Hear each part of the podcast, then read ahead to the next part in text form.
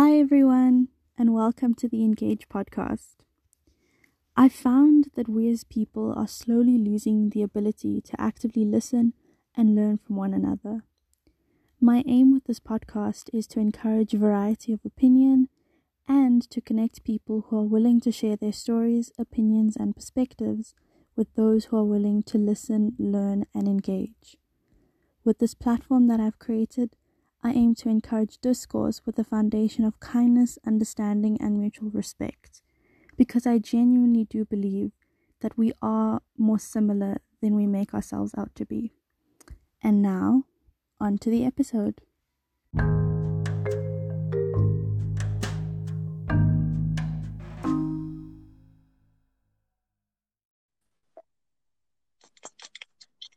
Hello. Hey, Mariska. So, um, the first point I thought we could start off with is could you define what an ally is and what exactly an ally does for the Black community in a movement such as Black Lives Matter? Okay, so I think one thing to remember, like before we get into this um this talk today, um, I am a black woman, and I just want people to understand that my responses today might not reflect how everybody feels in the black community, and I just don't want people to tokenize my responses in this um, session today. So before we go into that, I just want people to know that um, there's a huge diaspora of Black people on this world, and I, I really don't speak for everyone, but hopefully, like my hearing my perspective can change yours a little bit. Yeah. So, what do I think an ally is? I think an ally is somebody who recognizes that there is a system of oppression and wants to help dismantle it, even though it doesn't directly affect them. So, thank you for that um, definition of an ally. Um, Mm. and uh, I just wanted to address something quickly. So, while researching um, Mm. for this for this episode, I came across a Yeah. lot of um, black content creators and black um, educators who hmm don't necessarily like the label of ally. And obviously, you don't speak for um, every single Yeah. black person. You are just one person. Um, hmm but what do you think? Do you, do you think there's a problem with someone calling themselves an ally? I do think there's a problem with something with people calling themselves an ally. I Mhm. think if if you are truly an ally to something, or if you truly want to be an ally to something, you can't put yourself in a position to recognize yourself as an ally because you might not be doing something that is reflective of what the black community needs from you. And it's not your place as anyone other than a black person to call you an ally but yeah i think the whole concept of just um labeling yourself as um a fighter of the struggle just isn't really anyone's place except for people in the black community. And I- understand why people don't want might not like people calling themselves allies. And i complete i agree with people calling themselves allies. I think that's wrong but i don't think labeling someone an ally as a black person is wrong Okay, so the problem lies more with people labeling themselves as allies. yes Okay. yes exactly because i think some sometimes you just you need to meet certain criteria to be an ally hmm I think. And when somebody calls themselves an ally, it, it puts into question how much how how far they're willing to take their activism I mean, when you call yourself an ally, none of those checks and balances are done. You just declare yourself as somebody who um, is an ally. Mhm. And I think when somebody checks that and says, Are you doing these things? Are you being active in this? Are you truly um, representing this? Does this impact your the way you see the world daily? Mm, I think mhm. that's what decides if you're an ally, and not everyone has the maturity to do that test on themselves. Mhm. So agree with that. it becomes quite a slippery slope if you allow people to call themselves allies, even if they haven't done the work. Mm. That's actually the next point that I wanted to get into. So, um, in doing this research, I've come across a lot of creators, black black content creators and educators, and um, they present lots of different forms of active allyship. So whether that Yeah. be um, supporting black creators through financial means, whether that be protesting, donating, signing petitions, um, Yes. and I feel like the mainstream media doesn't represent what actual active allyship is. Because if you look at the Mm. way that they portray some forms of allyship, like protesting, for example, they villainize protesters. Yes. They make them seem um, as like instigators for chaos and that um, type of thing. Mhm. But then on the other hand, um, it kind of comforts people who po- posted a back black square and is like, okay, this Yeah. is fine. Now you are an ally, right? hmm And so essentially, what I wanted to get into was um, the different forms of active allyship and how we Okay. institute that into our daily lives because obviously it's not a sprint, it's a marathon. Mm. So I think one very important aspect of active allyship is understanding your own privilege. Mhm. um when when you go into a conversation understanding like historical context and why people might be reacting in a certain way even if it doesn't it hasn't happened to you this way before when, when you understand your privilege i think you understand where you fit in in the space Mhm. and for a lot of people who say i don't know how to engage in these conversations Mhm. because I don't know where I stand and I don't know how much I need to say right now. I think they haven't done the work of seeing their privilege, looking at everything point blank and saying, This is who I am. This is the life that the world has afforded me, like my position in the world being who I am Mhm. and knowing what I know, this is the way I'm going to step into spaces where my voice is often the first to be heard. Mhm. Mhm. So once once you do the work of understanding your own privilege, um, I think it becomes a lot easier for you to engage and understand what people need. Mhm. And I think it's also easier to w- when you don't understand something, it's easier to identify why you don't understand or why you don't always believe um, certain experiences. Mhm. Mhm.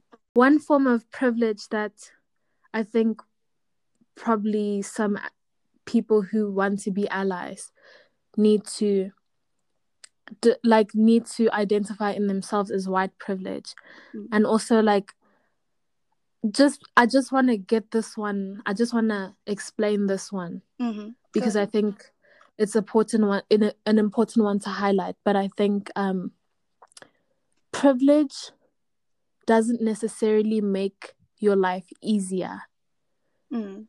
but it means that your life isn't harder in some aspects. And when people look at white privilege, it's not saying that white people don't struggle. It's not saying that white people don't experience hardships.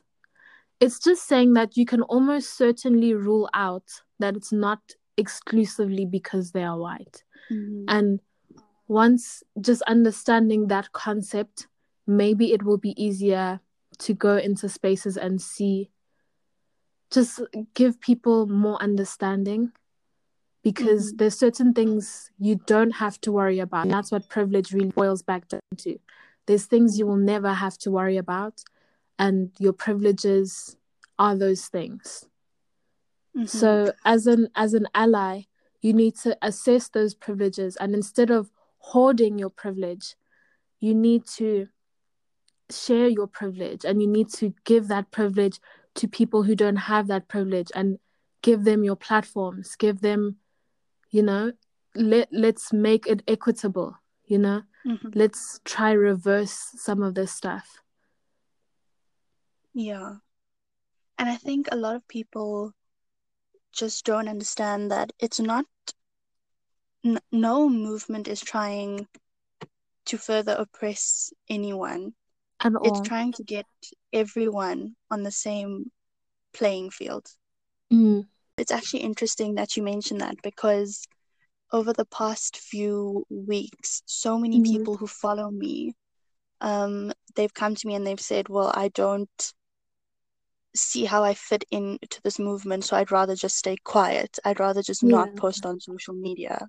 Yeah. And. I think you explained it really well when you said that, well, obviously, number one, there's social media isn't the only form of active allyship. Exactly. Um, but I think you explained it very well when you said once you recognize where you fit into this piece of the puzzle, you can then know what you need to do yes. and what work you need to put in.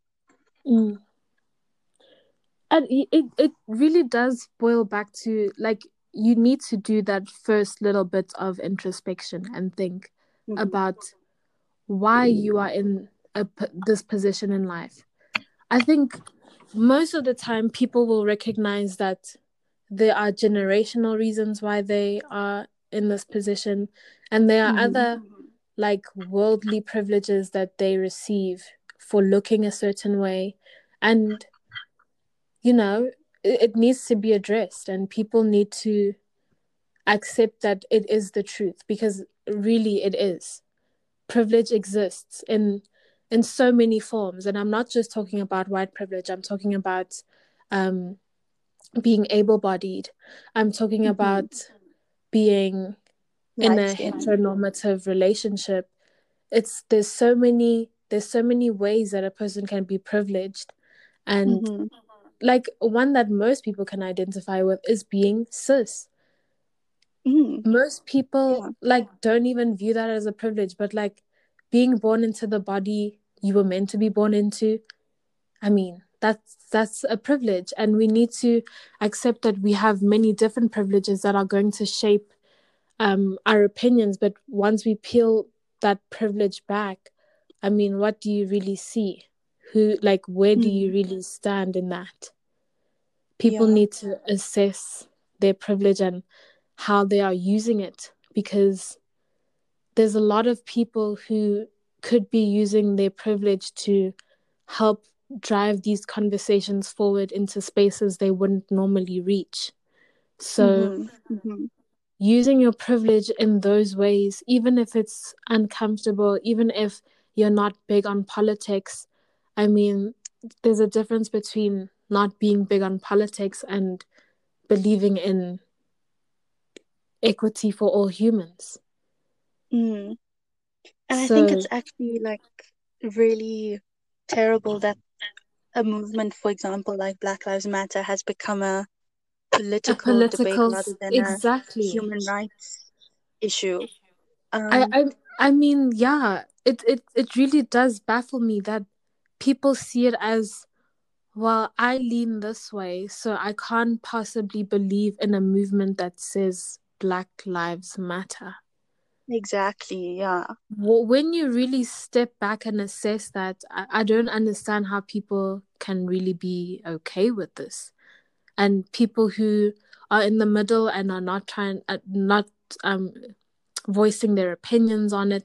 I mean, the fact that you can ignore this is privilege. And that is what Mhm. privilege looks like because Black people cannot ignore Black Lives Matter because we know it affects us every single day. We can't Mhm. ignore this anymore. And for you to say, I don't want to ruffle any feathers uh, for your reason to not voice your opinion on if you believe black people which is not really an opinion for people to have i mean everybody should have equality and justice but exactly, exactly. it's weird when people choose to not exercise the right to voice that Mm. Why would you not want to to be known as somebody who believes in black liberation Mm, exactly. What gets me, for example, I know a lot of uh, brown boys who are very into soccer. Mhm. And during the George Floyd protests and even during the GBV protests, they were all Mhm. silent. And suddenly, yeah Liverpool wins, and all of these brown boys have something to say. They have Yeah. something to post. I mean, there's there's a huge issue with um people becoming complacent. Mhm. Like there's a huge issue that people see all this stuff going on and think it's best to just not say anything. Um I, I I don't really know what to say to people like that because it's like um so many people especially especially in people of color it Mm. really it really um yeah it, it it really does become confusing to me because they maybe to a lesser extent than black people in some cases have been have also been silenced Mhm. and now are using that silence to be in better ties with white people i think um it's easier to be the person of color that doesn't say anything because um white people do kind of tokenize that and say well this person is from a different background than me but they still believe that black people are kind of exaggerating about this you know Mm. it becomes that kind of thing and yeah it's it's disappointing especially from other communities of color to see us not banding together because honestly communities of color have been pit against each other in order to please um, white supremacists. Mm. We've been pit against each other for so long. And us being in this constant competition with each other to deliver better to white supremacists, to be more, in the eyes of white supremacists, look like the hard-working people of color, to look like the Mm. smart people of color, and not to look like the inferior stereotype that they've been putting us out to be all along. It's it's actually quite disappointing to see people of color not taking this issue seriously because when they need support, it's also the black community coming for their support because we know what we are going through Mhm. you know so Yeah. if if people if people of color could unite in this in this whole situation if we could unite against racism together we could no white supremacy would actually be able to withstand it at all Mm. and that's why they keep putting us against each other because if people of color realize that together we would have the the numbers we would have everything to change politics forever then it would be very dangerous for supremacists so Mm. yeah they do keep putting us against each other and they do make it easier to be the person of color that doesn't speak up because when you do that you perpetuate their system and Yeah. it's important for people of color to snap out of it like immediately because it can either be all of us fighting to be the one good person of color in the white person's life or it can be that we all just look at the situation we put the steps in place to change the way the world is and what's going on and Mm-hmm. you know we could really be really influential in changing the way the world works so people of color our, our, our ancestry fought for this very hard our ancestry fought for us to be able to have a say so let's protect each other Mm. from supremacy Yeah, I 110% agree with everything that you said. Um, especially for minorities, there's power in solidarity. Yes. Supremacists sac- know that once we realize that, we could change everything. So they keep making Mhm. us fight amongst ourselves. Yeah, And we we need to look at the bigger picture at this point because people have been oppressed for way too long. It's been Mhm. 400 years. Like, we can't have another 400 living like Mm. this. We need Yeah. to change things drastically. Yeah, and I think, um, well, obviously I'm speaking for the brown community now. Mhm. Um, they kind of believe that one person's oppression is the same as another's, and that Yeah. is definitely not true. Um, your oppression in one regard doesn't necessarily cancel out your privilege in another regard. yes. Um, yes. so for example, um, my family, or I, I know this is um something that a lot of Indian families did, where they gave half of their salary to build um schools so that their kids could go to school, and that is a sacrifice. I'm not Yeah. disputing that. Um, of course, that's a sacrifice, but at the same time, you were getting paid. What were Black people getting paid? True. You know? Um, so your oppression in one regard doesn't cancel out your privilege in another regard. Exactly. And I think as soon as people of color realize that, they can assess themselves and see where they need to show up for the Black community.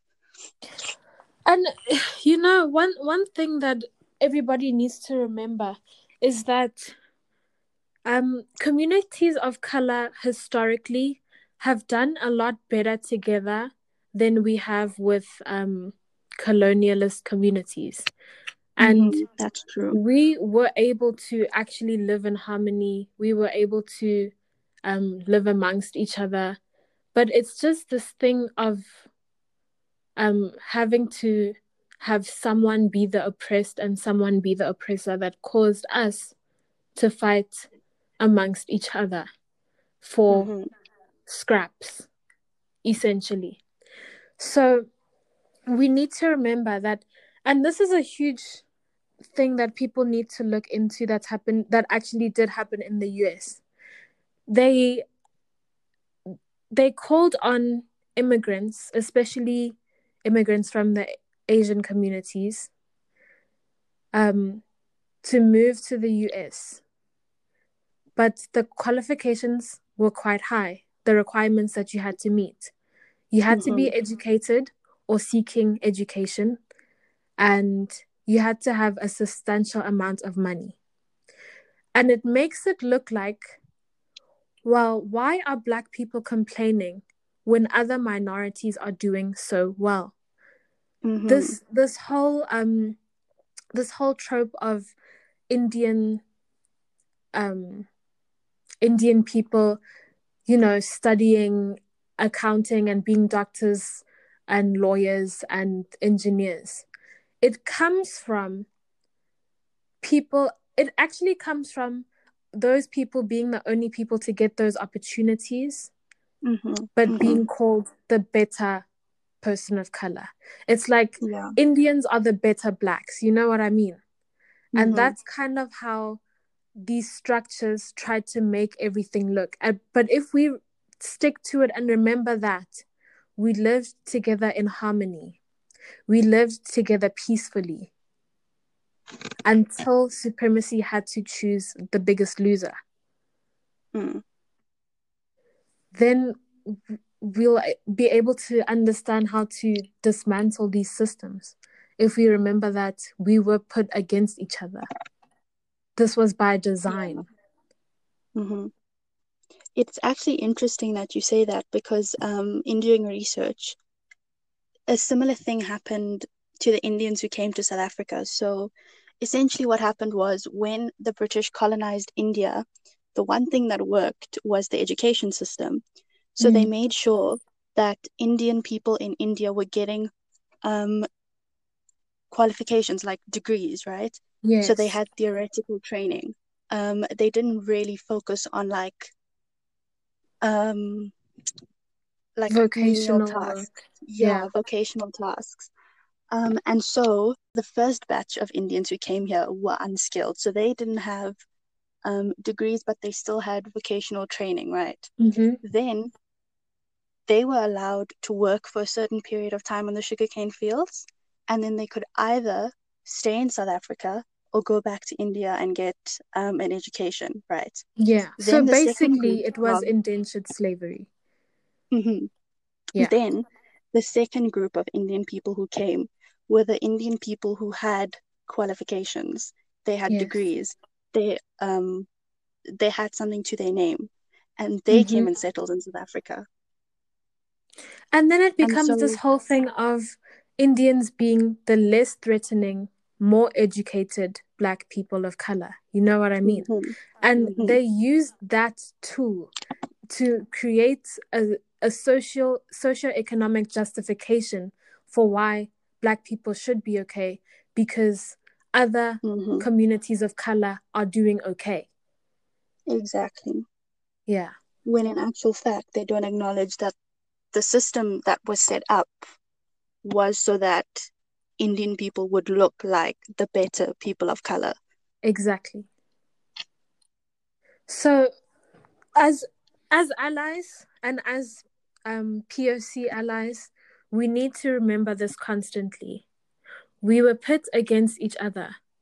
You know, this was completely by design, especially the structures that happened in South Africa. Mm, There were Mhm. well researched systems of oppression, and they still exist.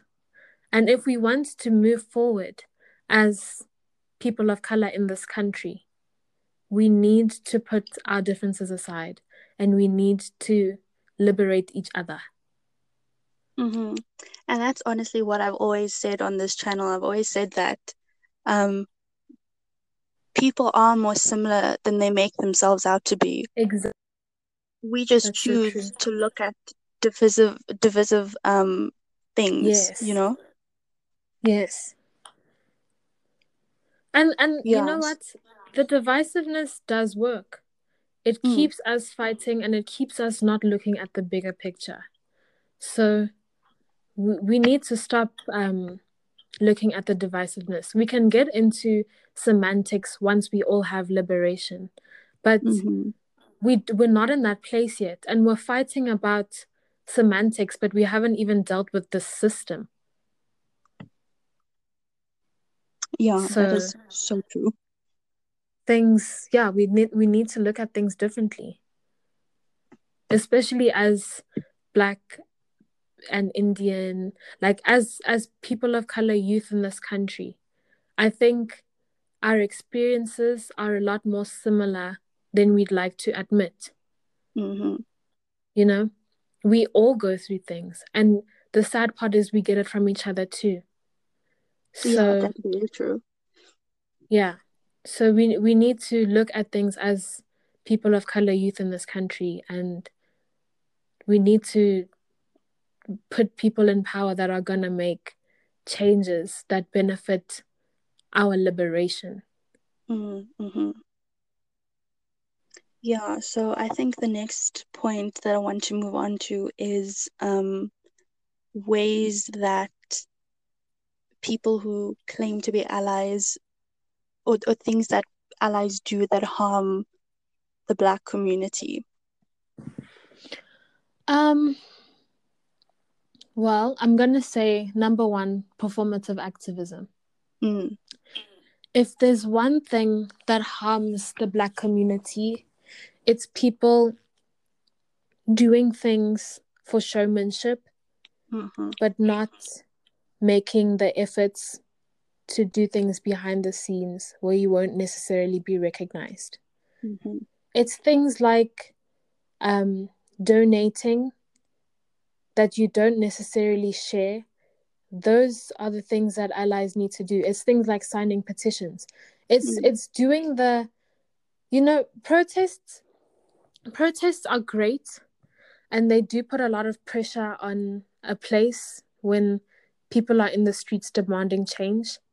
But the way that we systematically change things is by changing legislature. And a Mm. lot of a lot of people who call themselves allies aren't in the in that space. They aren't in the space of changing legislature. They're more in the space of showing face and putting pressure. But without doing the legislative part of it it's just a lot of noise and not a lot of action. Mm. so performative allyship is very harmful and we don't only see this in people we see this in companies as well. Like i'll give the example of starbucks. You know they posted a social media statement we stand behind black lives matter um and like showing their solidarity to black people. But in reality it was later found that they they wouldn't let their staff wear anything that symbolizes black lives matter because it was too divisive. Mm. that is performative allyship and we see it everywhere. And i think the important thing that people need to remember is that we do see it the people who are who you are supposedly fighting for can see when you aren't really in it and Mhm. it, there's just no reason to be a part of it if if you really don't want to change things on a legislative base then you're not really you're just throwing yourself in a fight that you don't really have a strategy to win Mhm. I definitely agree with you. I think we have to start at a, a grassroots level if we want to enact sustainable change in any regard yes for any movement. Um, so like one thing I can say is educating yourself and seeking resources from Black creators and Black voices. Because if you are willing to educate yourself, then you can enact that change and educate other people.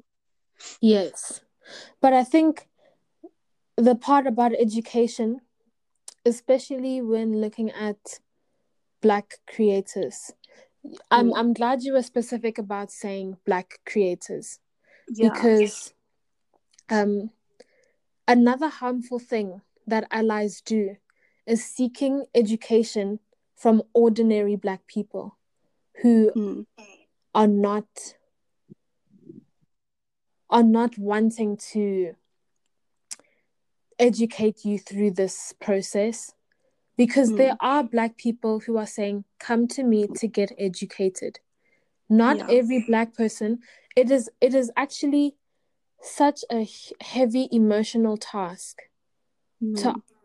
for a black person to teach somebody how to humanize them It Mm. is a very heavy it's it's very emotionally laborious Ex- like extremely and a, a- a harmful thing that allies do is expecting that from black people because Mm.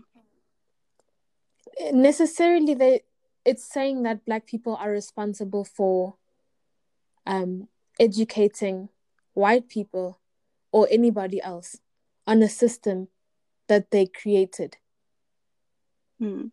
I, I don't I don't know how to put it more plainly. There are people who are writing about this. There are people who are educating about this. And if you look, you will find it. You don't have to ask Yeah. your black friend to do the emotional work of educating you out of your bigoted beliefs. Hmm. Yeah. Yeah, I, I actually like the way you put it. So one of the um educators that I quite like is Holiday Phillips. I'll actually link one of her posts in the description. Mm-hmm. Um, and essentially the way she describes it is as processing trauma because she is a psychologist, she's a licensed psychologist.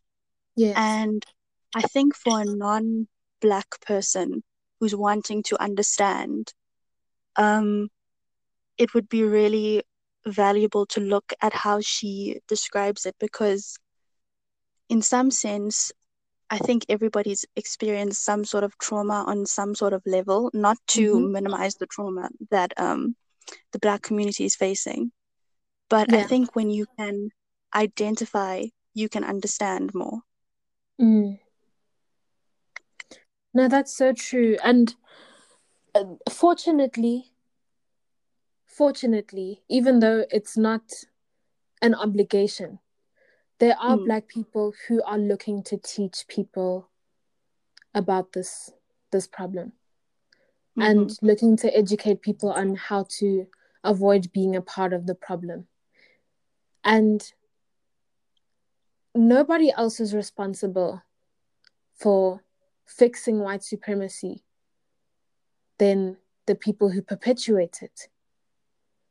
Mm. Nobody else is responsible for fixing that besides the people who perpetuate it.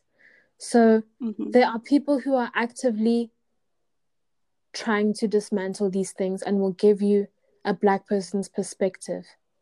But it, it becomes very dangerous when we look to ordinary black people who are going through this trauma themselves to explain that trauma to you, you know, and Yeah. to explain why it's traumatic. Because, in a sense, you are contributing to your own dehumanization when you have to explain to someone why you needed to be treated like a human. Mhm. So, emo- like that's one thing that allies also need to look out for. Asking black people to do the emotional work for you, the emotional labor of educating yourself, is not good enough. They it, it needs to you need to seek that education yourself, honestly. It's it's Mm. about self realization and it's about uh, your own introspection and changing things in yourself. And when you do truly change things in yourself, you could truly change things in other people too. Yeah, I agree with you. Um, the only way to enact sustainable change is really through changing the way people walk through life and how they see the world and how they see um people in the world. Mm. And I mean, obviously, I mean, you've told me you don't really agree with like educating people, and that's like totally fine, you know, because we don't have to agree on everything. Yeah. Um, but uh, again, Holiday Phillips put out a very good video about how we can use empathy for people who have bigoted beliefs as a tool for anti-racism. I'll Hmm. actually link that as well. Um, and I think that's a tool that I can speak to. That's a tool that I can see actively working in people who I interact with in my daily life. So I'll give you an example. Um, this one guy who studies with me, he's a Mhm. very like Christian, conservative, right wing person, right? Yeah. And he is so he places his identity so much into his right wing political beliefs, right? hmm So obviously, you know, the media has hijacked Black Lives Matter and made it a right wing versus left wing um, Yes. argument when it should not be that. Yeah. Oh, yeah. And he didn't, as much as he knew that there is a system that oppresses Black people, there is unjust killings of Black people taking place, there is white supremacy that's being perpetuated because of his beliefs and him putting his identity in his political beliefs, he wouldn't support Black Lives Matter. And I've been arguing with him, or let me not say arguing, I've been having a dialogue with him Mhm. for Constructive. God knows how long. Um, and two weeks ago, he messaged me and he's like, I finally get it.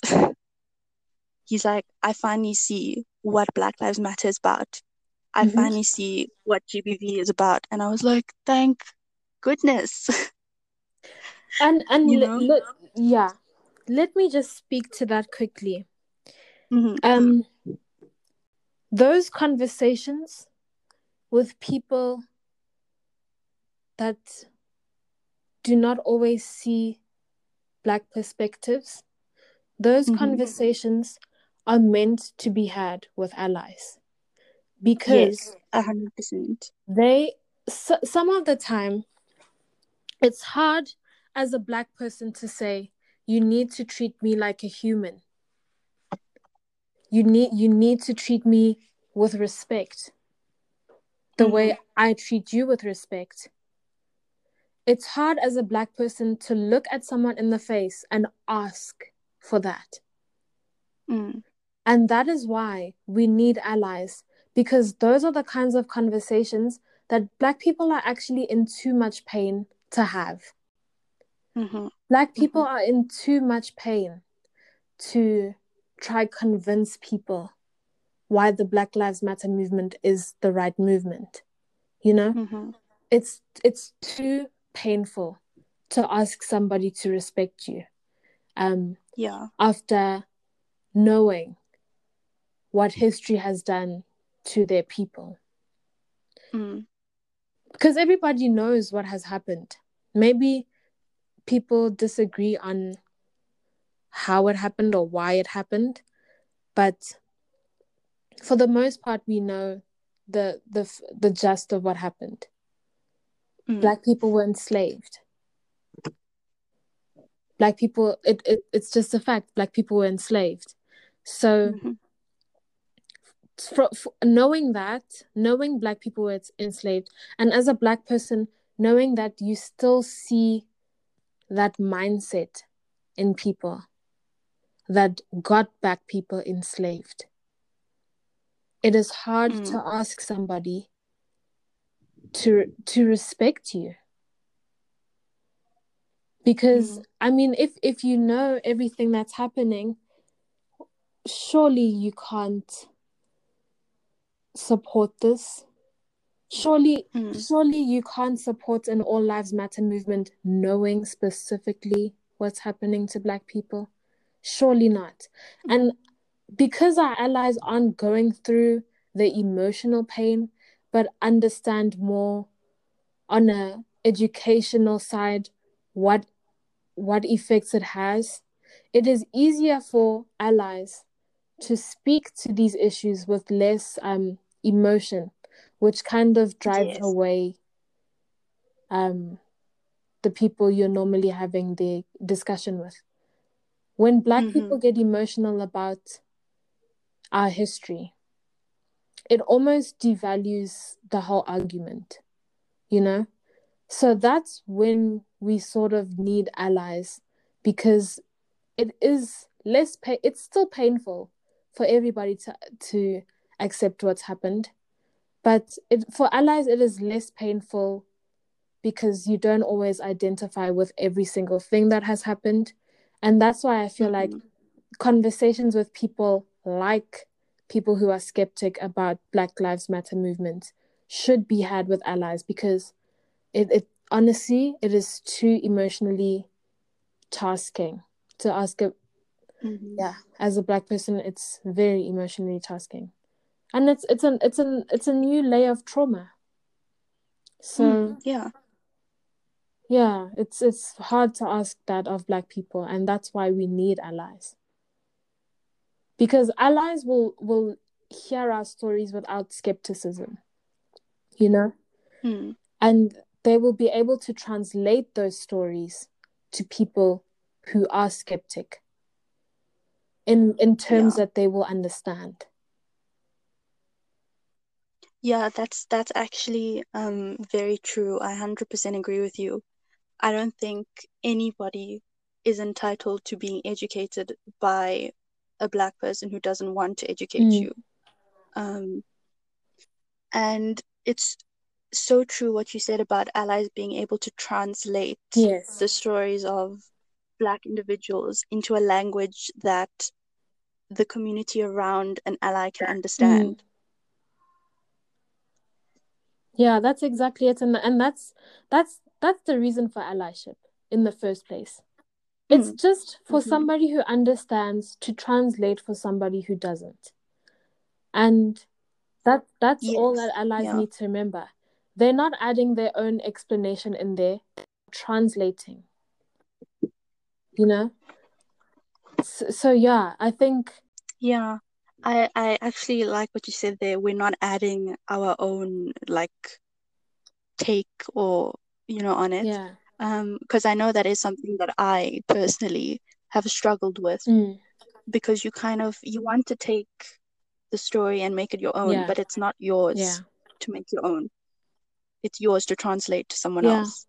It, it's just about using your voice to amplify other voices and um there's actually this this um quote that this a researcher she's actually a teacher. She teaches about um she teaches about allyship and she teaches about why it's important and how to do it effectively. Her name is graciela Mhm. mohamedi.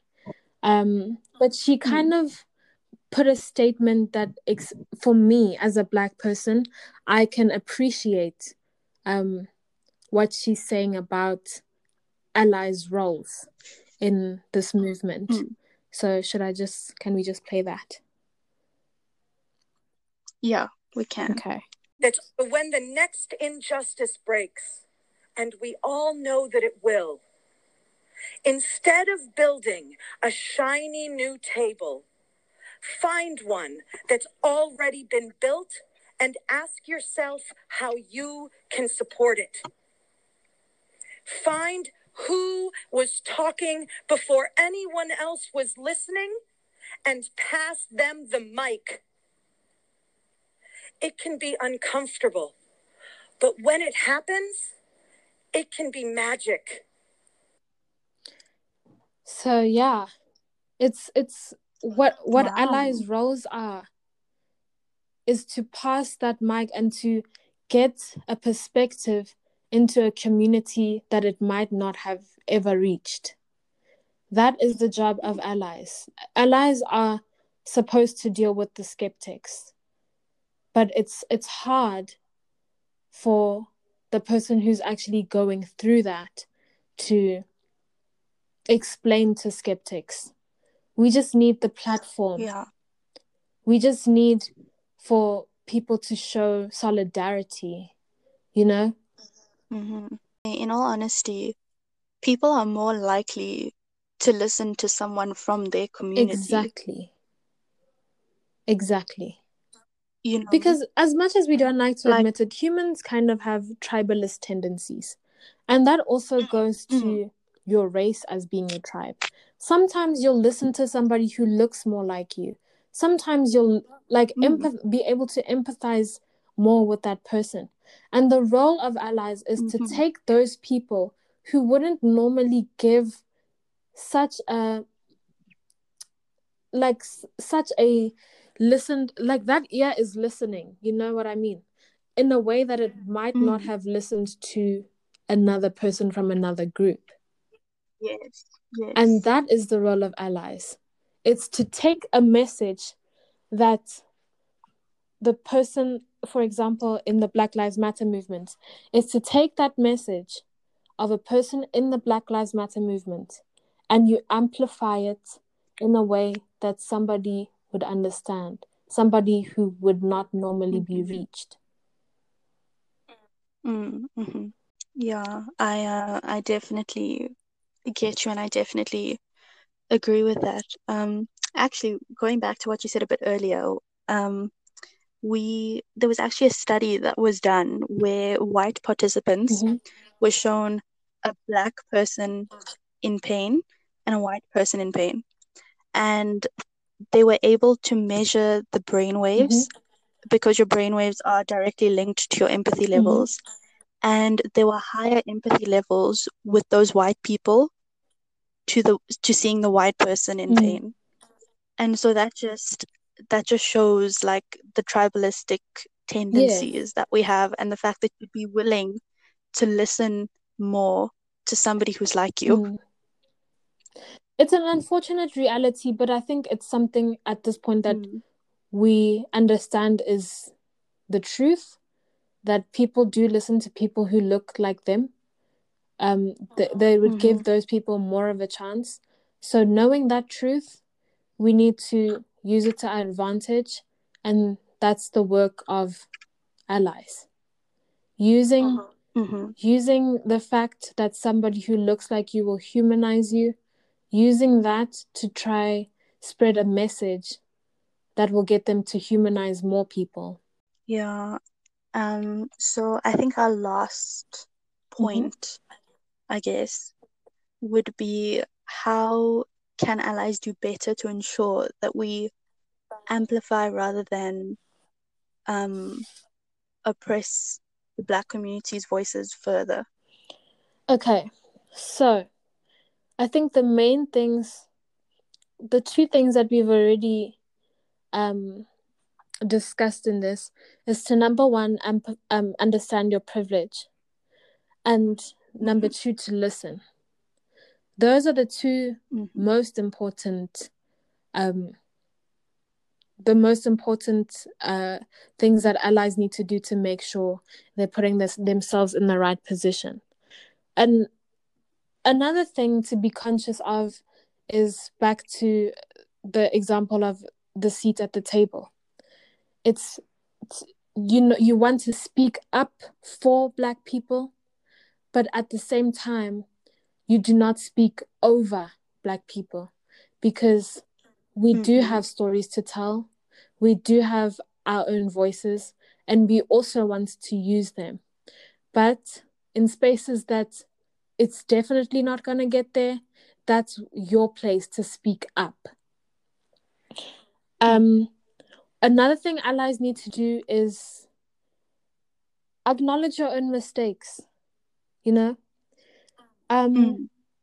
people make mistakes and black Facts. people are a lot more forgiving than people think you know we want to move forward and if we see that you are in the same boat as wanting to move forward and you used to have a problematic time but you've truly truly truly moved on from that time and you've truly changed your perspective we want to hear that Mm.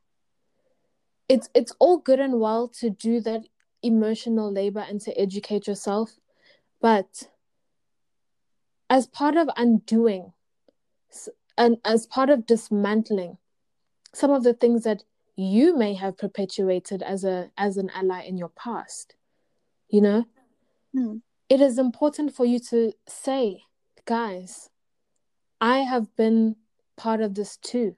I have unfortunately had bigoted beliefs and used that to bully black people use that to make black people uncomfortable use black people as the butt of a joke. And that was wrong. Mm. and I think when people see you take a- accountability, especially communities around allies, they see, oh, maybe I'm a part of that behavior too. Maybe there is something to think about here. Mm. Be- Maybe there is something that I was doing wrong that I truly was not seeing. And when an ally says, Yeah. guys, I realize it's wrong and I want to educate the people that I perpetuated this with, it makes a Mm. hundred percent of a difference than somebody who just says, I'm not racist anymore. You know what I mean? Yes. Yes. Yeah. That's that's actually very, very true. I don't think that just kind of switching and going from like problematic to not racist Yeah. anymore I mean, is a good thing because what about that middle space? Yes. Who have you impacted in between then and now? because because your ignorance caused trauma. Your Mm. ignorance made black people in the room uncomfortable. And you need to undo that. Part of this work as Mm. being an ally is undoing that. You don't just undo systems, you also undo the things that go on s- surrounding you, you know? Mm, in your personal yes. life. Because a, a lot of people who are allies did say a few controversial things, some things that may have been Mm. racist, Myself included. you know? and if you truly are saying to me, guys, I, I own that. I did that and it was wrong.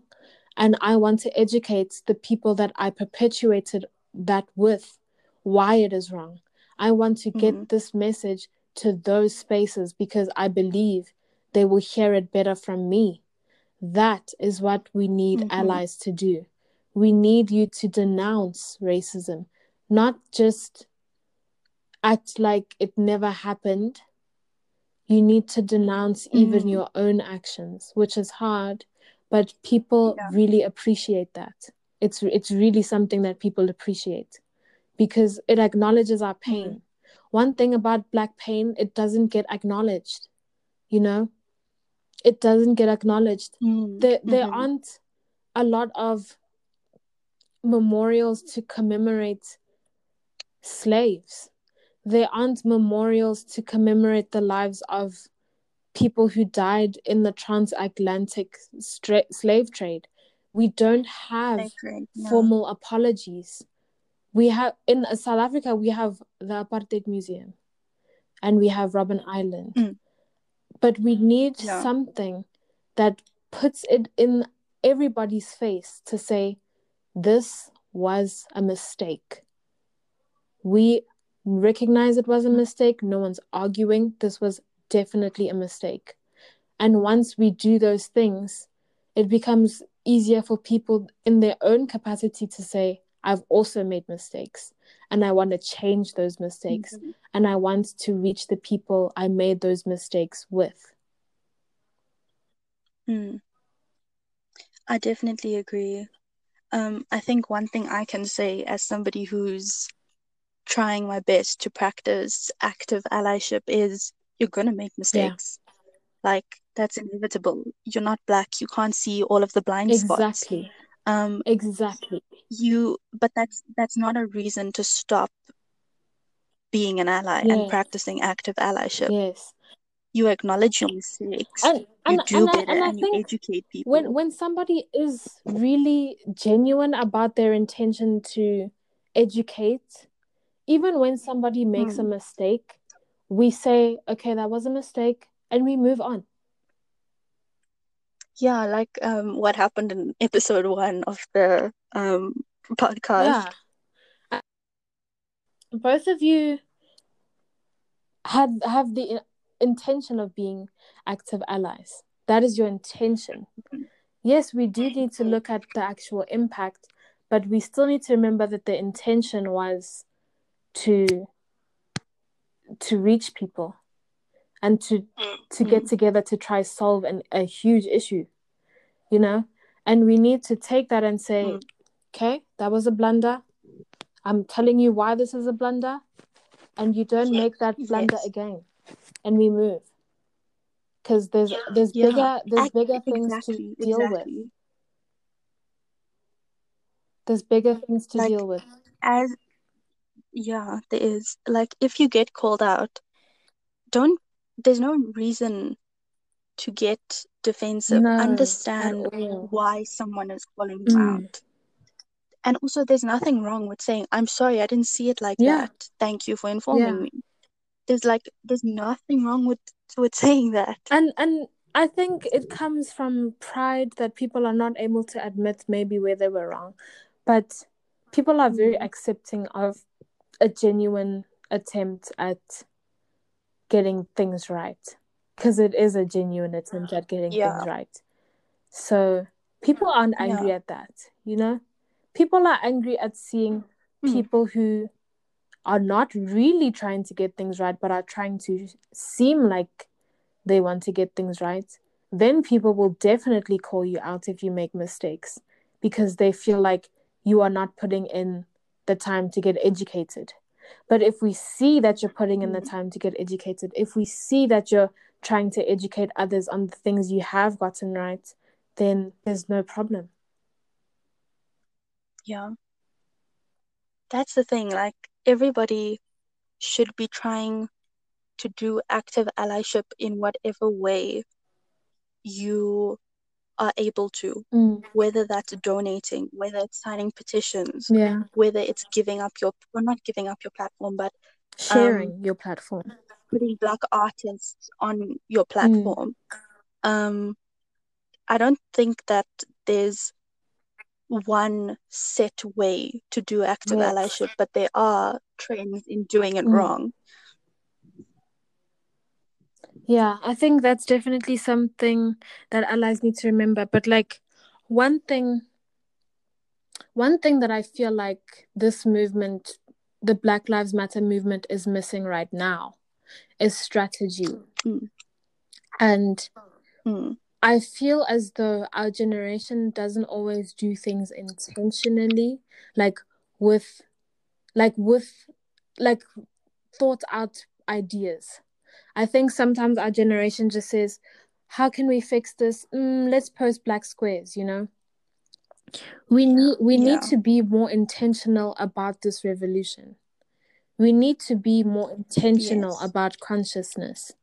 Like it's it's not only about social um changes but we need to remember that we also do hold power to make political changes. And often Mhm. political changes will jumpstart conversations that need to be had. They will jumpstart um the urgency at which they are had. And they will sometimes also change the results of how we deal with certain issues so Mhm.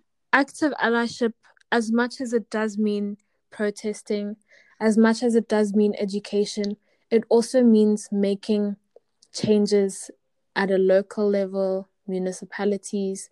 It means making changes in your um, police, local police officers. You know, it means your Mhm. mayor. It means all of these things. It means you need to check who your premier is and know what your premier's email is when you're ready to write them um, about how, why you think things should change. So there are many Yeah. ways to be an active ally, and I hope allies strive to do as many as they can. You know, because that is what we need. We need we need it socially, but we also need it um, judicially. Things need to be changed. Mm. So yeah, there are many ways to, I to, I deal with with this you. thing. If you don't want to have a short-lived um, experience with activism, I think an understanding at least your local level politics can make huge differences. And I and I hope that's something that Mm. people like I, I feel like our generation is not really politically literate and we don't have a good understanding of our civic systems and who we do vote for and what their roles are. But we need to actually do that work and we need to yeah, we need to do that work if we want changes to be made. And we need to do it strategically. Yeah, because like you said, it's it's a revolution and it, there's many avenues Yes. that need to be Mm. And a lot of the time, legislative issues um, kind of prompt social outcomes to change. You know what I mean? So Mm, is after, after you deal with the law that perpetuates, after you deal with the systems that perpetuate um, anti blackness, it'll be much easier to deal with the culture around anti blackness. Yeah, and I definitely um agree with you on that Mm. one. So, any final thoughts before we head off? Um, to anybody that uh, that is looking to get educated on this, Um, there's actually a she's a rapper called Noname. Um, a lot of her music is about exploring blackness in today's world, especially um, as an African American woman. But she is more about pan African movements and she is more about liberation for all people. And if you are looking to get educated, there is a book club where you can find really good book recommendations if you really want to make some changes. So but really guys that is if you if you really want to understand this um from an education point of view and you want to understand the way these systems are oppressing black people then i believe those books are gonna open open your eyes a bit.